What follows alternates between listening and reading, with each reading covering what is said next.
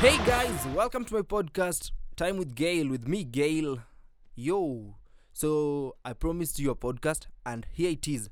For my first episode today, I'm gonna be doing a football review, and it's the 2nd of December, the day that we are gonna be knowing the Ballon d'Or winner for 2019. And who are the nominees really? For this year, we have three who tend to be like the the top the big dogs in this category. But there are many exemplary footballers.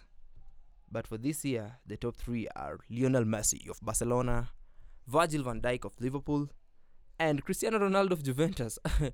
It's sad that he's still on the list really because he has had quite a year not on the good part but on the negative part. But that's my view i know my friends will tell me like i'm a critic for cristiano ronaldo or something but for this year, uh, Ronaldo can't make my top three, but i's just there on the top three, yeah. And who is my favorite to win the Ballon d'Or award? For me, really, it's only one Lionel Messi. He's had quite a year. The best year, the best footballer I've seen this year is Lionel Messi. From every every part of the game, from scoring to supporting the team to providing for the team. Virgil van Dijk has had a, a good year. Actually, Many people can say Virgil van Dijk is the best defender we have currently, and I want to disagree with that. He's a very good defender, and uh, he's had a good year with Liverpool. They've won the Champions League. They finished second to the to Manchester City in the Premier League with 97 points. Yeah, no one could imagine that uh, a club with 97 points could come in second in the Premier League. But yeah, we saw that this year with Liverpool. Then Cristiano Ronaldo at number three. what can I say about Ronaldo this year? He plays for Juventus. nothing, nothing more. He won the Nations League, a tournament which he did not play until the semi-final and the final. The team had already done all the work from the group stages, playing against big teams, and coming in to just to assist as they take the trophy home. Mm. nah, nothing really for Cristiano Ronaldo this year. Someone would ask me why Messi, and they lost the Champions League to Liverpool, squandering a three-goal lead. But I'll tell you this: for the f- on the first leg of the semi-final, Liverpool versus Barcelona at the Camp Nou, Messi played like magic. It was really magical. Provided an assist for Luis Suarez, scored a free kick that was out of this world.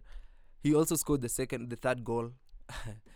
it was really great. He also went on ahead and provided an assist to Dembele in the 90, 92nd minute, which Dembele squandered. Yeah, meaning Barcelona would have won that day 4 0 but they really missed their chances. On the second leg, really, it was just the team would just come back and play. And Ernesto Valverde, the coach of Barcelona, he does not deserve to be the coach of Barcelona, but he is. He really failed the guys. yeah? Valverde would have put in a different formation, but he didn't. Would have put in a different squad, but he didn't. He went with the same team, same midfield, and you're going to Anfield.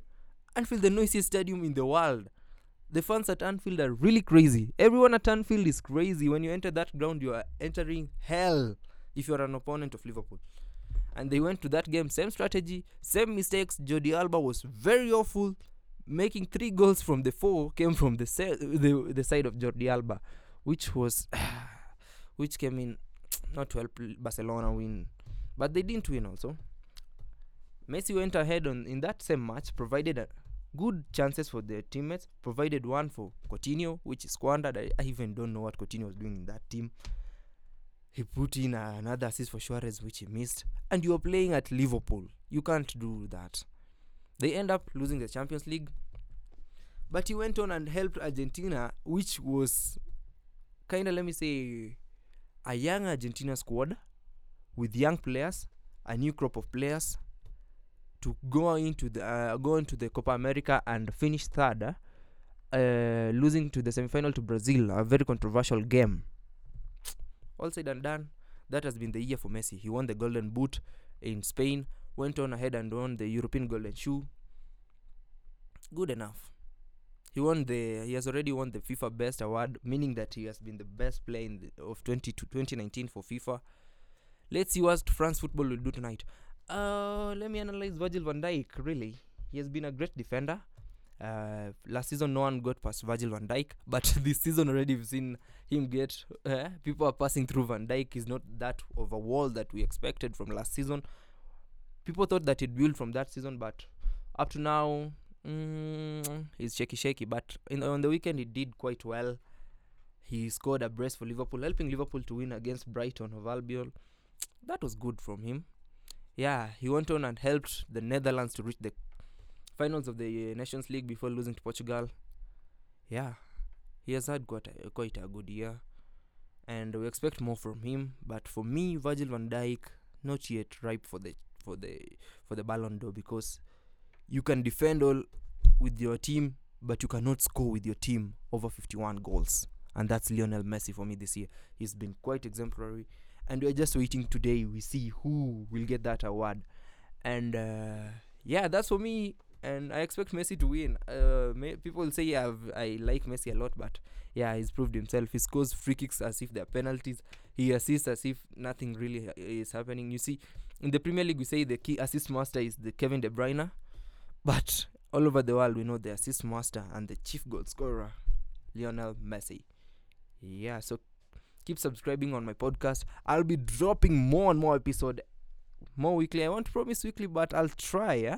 I'll put in more effort. So continue subscribing and uh, you can follow me on Instagram at the real Gailey and at Gale254. Subscribe on my YouTube at Gale. Yeah, and let's connect. This has been Time with Gail. See you next time. Bye bye.